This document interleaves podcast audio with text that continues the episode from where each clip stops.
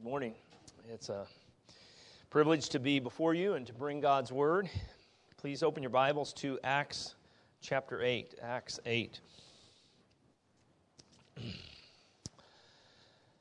sermon this morning is a bit out of the ordinary. Typically, Pastor Greco, our senior minister, is here and preaching through a book, and um, he will return next week, and Lord willing, and resume the study in John. Uh, this morning, we're uh, this sermon is kind of a one off, if you will, and uh, we're going to be looking at, at Acts 8 26 through 40. Um, the book of Acts um, is an exciting and unique book in all of Scripture. It, it just tells again and again of, of, of God's uh, remarkable power in bringing individuals and sometimes huge groups of individuals to Himself. It's it gives a historically accurate account. That's the primary purpose of it, is to give this historically accurate account of the, the Spirit's moving to establish the church and to preserve the church and God's providential care over the church. Um, if we were to consider maybe some secondary purposes, um, it would be that, that to show that, that the gospel is not just for the Jews, but that God saves Gentiles, God saves all kinds of people. It shows us that the book shows us that Christianity is a continuation of the Old Testament Israel within God's overall redemptive historical plan. And we need to keep these things in mind as we consider the text that's before us. This conversion account. We've, up to this point, if you'll recall, um, if you know the book of Acts, you know that in chapter 2, Peter preaches this fantastic sermon on the day of Pentecost. There's 3,000 souls brought into the kingdom. Um, we see um, further conversions. In fact, in, in the first part of this chapter, chapter 8, Philip is preaching in Samaria, and many souls come to faith there. But this, he is called then from that ministry in Samaria to a desert place. And here he shares the gospel with an individual. Um, and we want to look at this text under three headings the, an unclean man, an extraordinary opportunity, and an eager convert. You see that in your uh, insert in your bulletin.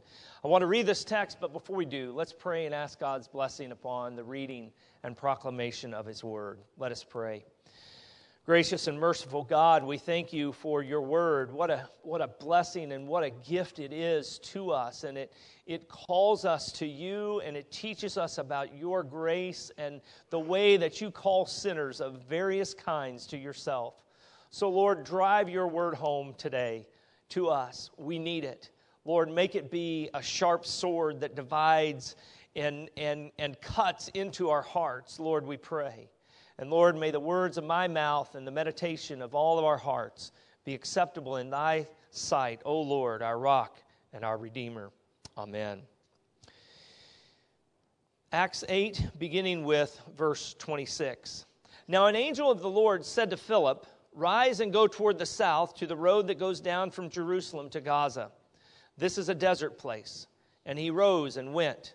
And there was an Ethiopian, a eunuch, a court official of Candace, queen of the Ethiopians, who was in charge of all her treasure. He had come to Jerusalem to worship and was returning, seated in his chariot, and he was reading the prophet Isaiah.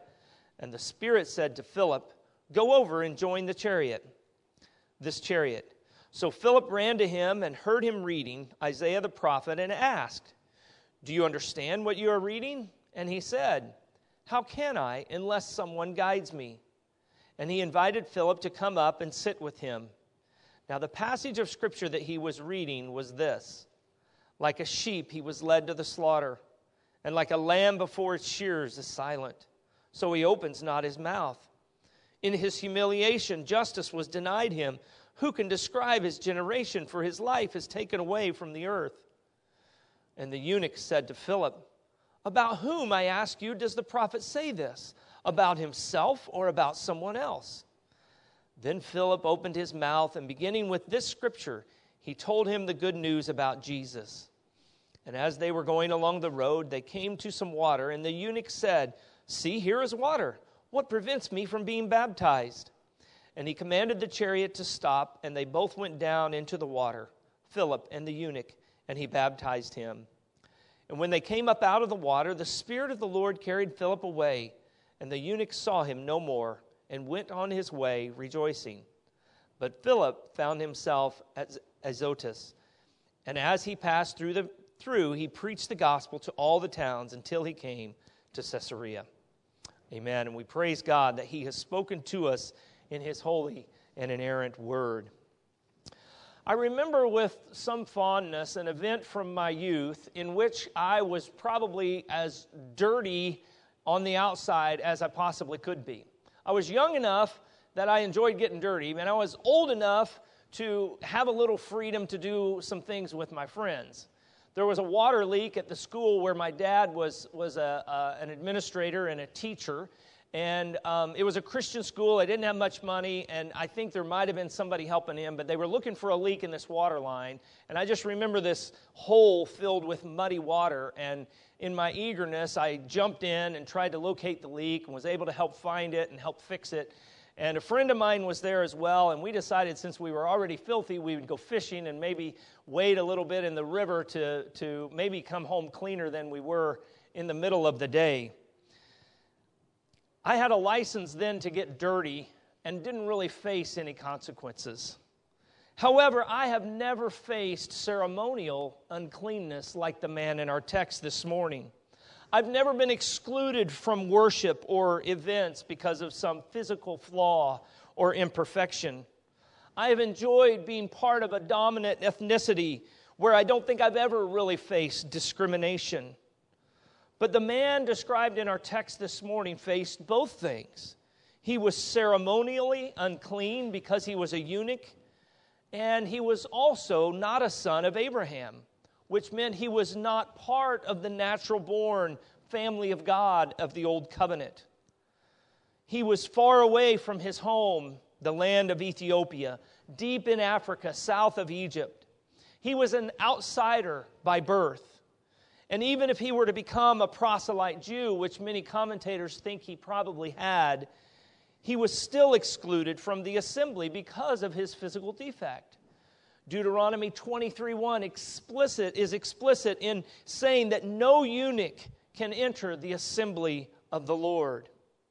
This man's story, like ours, could be traced to the Garden of Eden he, uh, like you and me, was created in God's image and yet fell with all mankind in our common father's, Adam's sin, first sin. In this way, the Bible story includes him. Yet his people play a minor role. His ancestors were among those scattered that we read about in Genesis 11 at the Tower of Babel, those who were scattered across the earth. And while the Ethiopians may have existed in obscurity in the pages of Scripture, they could trace the promise back to the first glimpse of the gospel in Genesis 3:15. And they could find themselves included in God's promise to Abraham that he would bless him and make his descendants a blessing to the other nations. This man we read in our text was a man of prominence in a royal court in his country. He oversaw the treasury of Candace. Now, Candace was not a personal name, commentators tell us, but rather a title for the queen mother who did certain tasks and royal responsibilities for the king. And at times, I think she possibly did rule. She may have not been the top ruler, but was near the top of the hierarchy in the royal family. And some commentators consider the management of her funds on par with the management of the treasury of the nation. Now, we don't really know the scripture. What we know about the Ethiopian eunuch, we've just read. So we have to kind of think about what may have happened as we seek to understand him in his context and in this culture. We don't know if it was his own decision to become a eunuch or not. Perhaps he voluntarily became one so that he might serve in certain roles in government. However, it's also very likely that that was done to him. He could have been a slave, and this happened a lot that slaves were taken and they were forced to become eunuchs. They were castrated against their will. Um, but then they were placed in places of servitude, and, and in the custom of that day, they were considered to be especially trustworthy. They were often the household servants or the ones in charge of the king's harem of wives, other places of ranking servitude. And perhaps his prominent role in the court of Candace was due to his condition. But while his condition may have opened doors for him occupationally, it closed other doors for him religiously. Because, as we said, it excluded him from the assembly of the Lord. We don't know very much about him, but we know he wanted to worship God. We know he had been to Jerusalem for that express purpose and was returning to his, his country. And he was on his way home, bumping along in his chariot. He probably, being the man of prominence that he was, probably had someone else, had a driver for his chariot, and he was able to read. And what was he reading but the prophet Isaiah? And that tells us something about him that he was a man of means. He, he traveled in a chariot, he didn't just walk he had someone that, that likely drove him, and he was able to purchase this Isaiah scroll, which would not have been cheap. And God, in his grand providence, had prepared this scenario for the gospel to go forth. He called Philip to leave his successful ministry in Samaria to go to the desert. He didn't tell him what for, but he told him to go. And that might have seemed absurd to Philip the evangelist, but also Philip was a deacon. We read about him earlier in Acts. But he obeyed, and he was just in the right place at the right time for him to meet this African man in his chariot.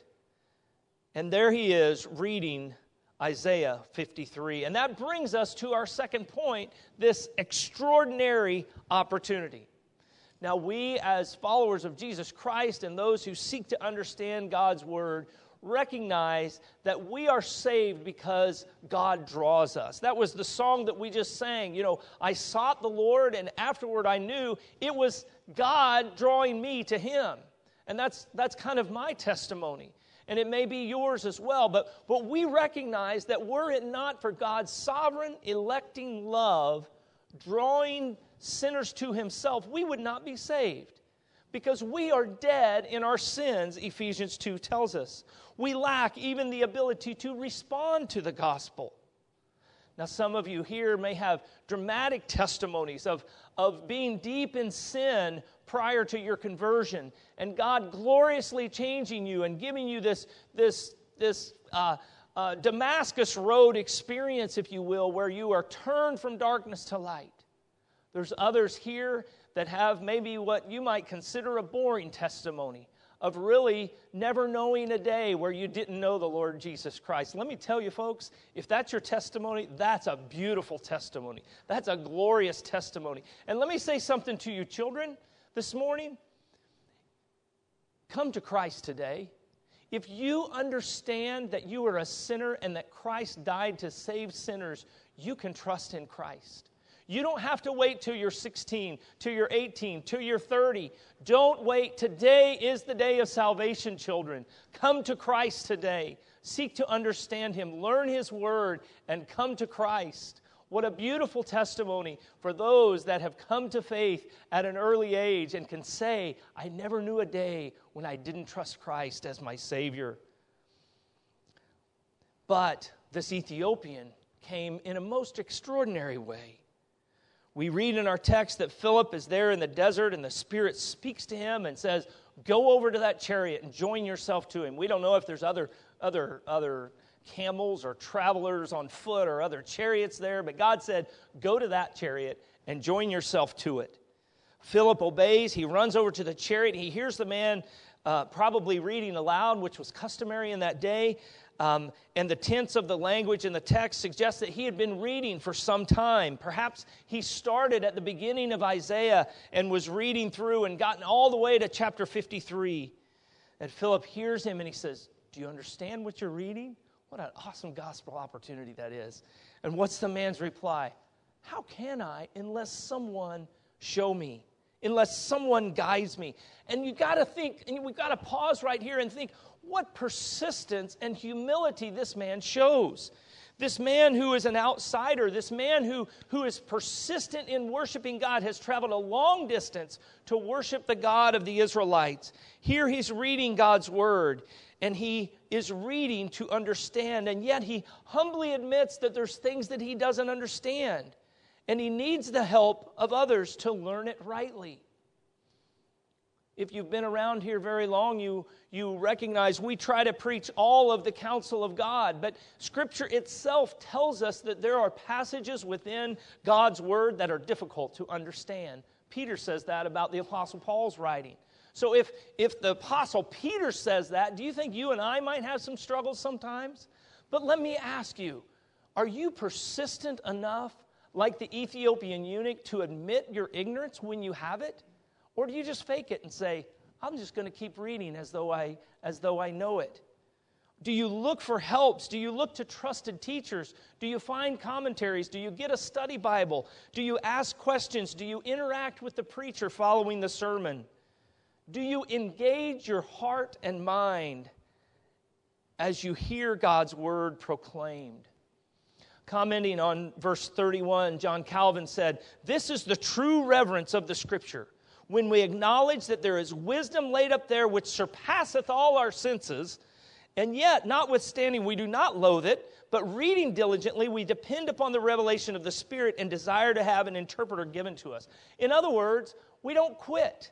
We keep going. We're persistent in trying to, to be to have an understanding of God's word we recognize that the Spirit inspired God's Word and the Spirit illuminates God's Word. So we should pray that the Spirit would open our eyes to receive God's Word.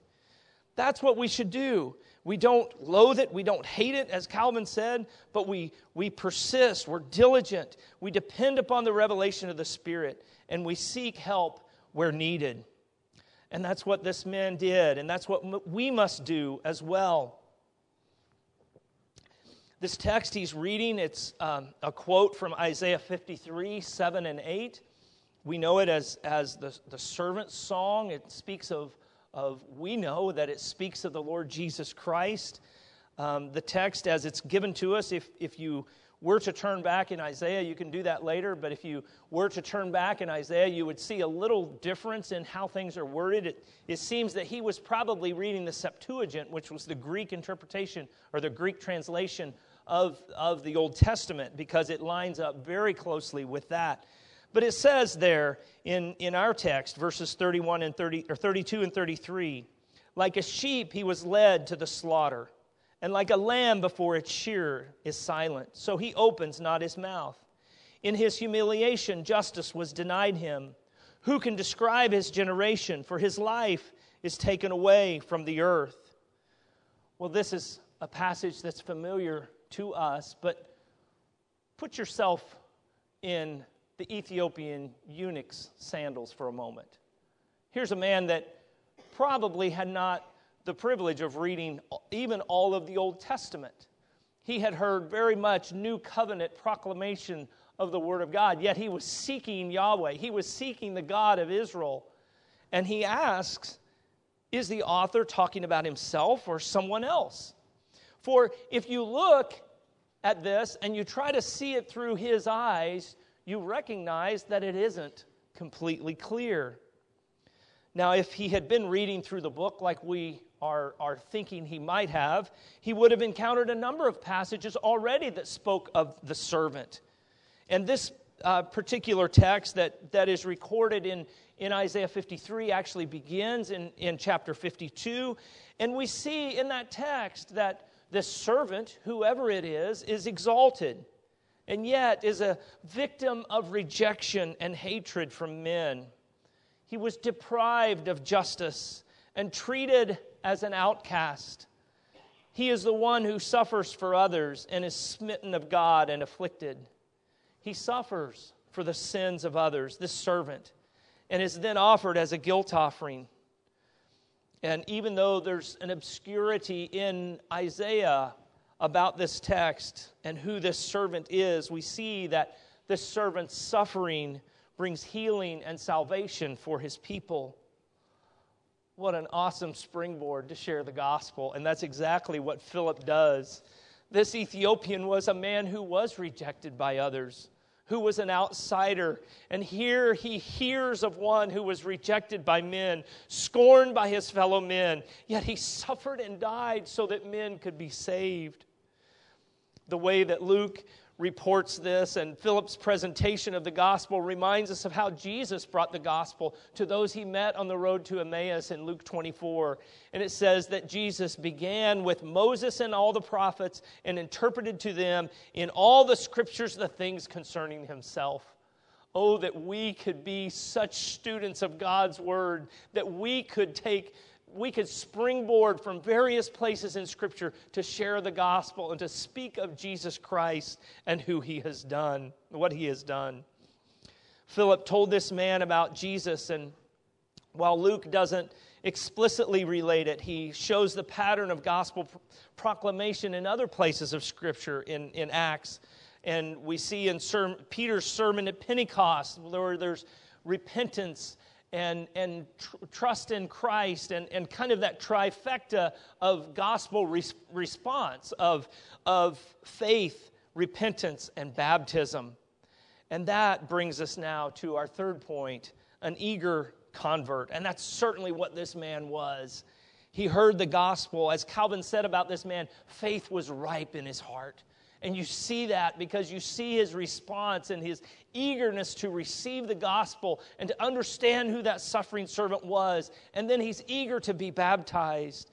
He expresses that desire quickly and and we might wonder how did he know about baptism why did he why did, was that the first thing he mentioned well he had obviously been taught and philip probably taught that to him as he presented the gospel to him now, you might notice in, in the ESV that verse 37 is omitted. I'm sure you probably have a footnote explaining that, but let me just read that from the, from the authorized version, which says Philip, in response to the eunuch's question about baptism, he says, If thou believest with all thine heart, thou mayest. And he answered and said, I believe that Jesus Christ is the Son of God. Not every um, Greek uh, manuscript has that verse, and that's why they chose to omit it. You'll see that. But it is very consistent with the rest of the text. It is very consistent with, with what is seen in, in the rest of this text that, that he trusted in Christ for his salvation. He had an eager desire to receive the sign and seal of inclusion into God's family. This man who was an outcast by those in the religious world in Jerusalem He's eager to receive the mark of being a follower of Christ. He sees some water. Maybe it wasn't a lot of water. It says that they went down into the water, so it, it, it must have had some reasonable depth to it. But he was eager to be baptized, to be washed, to be cleansed by Christ. He was eager to receive the sign and the seal of, of being engrafted into Christ. He had received Christ. His sins had been forgiven. He had been born again. He had been adopted into God's family. He had been buried with Christ in his death, and he was eager to receive the seal of being raised again to walk with Christ in newness of life. He was entering into, as our confession says, an open and professed engagement to be holy and only the Lord's. Now, maybe he didn't know all the theology behind that, but that was the desire of his heart, I believe. So I ask you, saints of God, do you reflect upon your baptism? Do you think about what it means to have that, that sign and seal upon you? Do you think about what it means that, that you have been marked out as one who seeks to kill sin and live holy unto Christ? Do you see how it shows to the church and the world that you belong to Christ, that you are part of his family, that you seek to live for his glory and not for your own? Do you see how it places Christ's name upon you? And allows you and, and requires you to love others selflessly. This man was eager to have that seal upon him. And he was also eager to embrace the new covenant promises. It's interesting to think about as, as we think about him reading through Isaiah. If he had been reading for an extended period of time, perhaps the words of Isaiah 56 suddenly made sense to him, which say, let not the foreigner who has joined himself to the Lord say, the Lord will surely separate me from his people. And let not the eunuch say, Behold, I am a dry tree. For thus says the Lord to the eunuchs who keep my Sabbaths, who choose the things that please me and hold fast to my covenant, I will give him in my house and within my walls a monument and a name better than sons and daughters. And I will give him an everlasting name that shall not be cut off. These are the new covenant promises to the outcasts. And as I look across this, this group of beautiful people this morning, many of you I know, some of you I know well, some of you I don't know at all. But I dare say that there are some this morning that feel like outcasts. Perhaps it's because of your own sin. Perhaps if, if you were really honest with me, you might say, Preacher, you just don't know how much I've sinned or how deeply I've sinned or what I have done. How could God love me? Or maybe that's a sin that's been done to you and you feel violated, and there's deep scars within you, and, and there's hurt, and there's pain, and there's grief, and you think, I can't trust in God because of the sin that has been committed against me, the crime that has been done to me. I don't know all your stories, and, and, and even those of you that I know, I dare say that there's probably deep wounds that I don't know about, and some that you don't often uncover. Yet the gospel is for the outcast. There is grace for those that are on the outside. There, are great, there is grace for those who are great sinners and those who are the outcasts of society. That's who Christ brings in. That's who Christ gathers into his kingdom. So if those words describe you, if you see yourself as an outsider, come to Christ. He is in the business of redeeming souls and restoring the years that the locusts have eaten. Come to Christ. Is it any wonder then that, that this man who was an outcast was eager then to go on his way rejoicing? That's exactly what this man d- did. And as is so often the case in Scripture, often those who go on their way rejoicing are those who are also eager to share their faith. Now, we, the, the scripture tells us what Philip did. The Lord um, perhaps miraculously teleported him. We don't really know, but he was, he was caught up. He went, he went somewhere else. We don't know for sure how he got there. I'm not going to comment on that any more than that. But he went on somewhere else and he continued to preach the gospel. And the text doesn't really tell us what the Ethiopian eunuch did, but he rejoiced. And I can't help but think he was an evangelist when he got back home and along the way back to Ethiopia. Evangelists are those who herald the good news. And this man had been given much and been forgiven much. And he knew that the gospel was for all kinds of people. In the first half of the chapter, as we've mentioned, the, the gospel was proclaimed to Samaritans, people of a mixed ethnicity. They, they weren't really fully Jews, but they were kind of what they, they saw them as half breeds because they were part Jew and part Gentile. They were ordinary citizens, but they knew of Moses. They held Moses in high regard, yet they disregarded and rejected the prophets. But by the preaching of the word and the, and the work of the Spirit among them, many came to faith and salvation. And over against that, you have this Ethiopian, a man of, of, of a very different color, a man of, from a very different place, a man of, of prominence and, and, and of, of high rank in his country, but a man who was an eager seeker after God, one who read Isaiah, one of the prophets that the Samaritans rejected.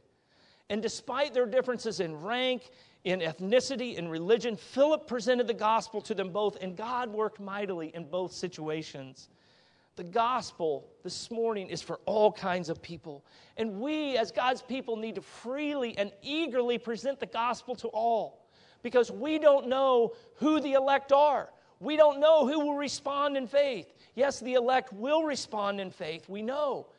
And those who are not will not. But we have a responsibility as the people of God to proclaim the gospel to all. The gospel is for everyone.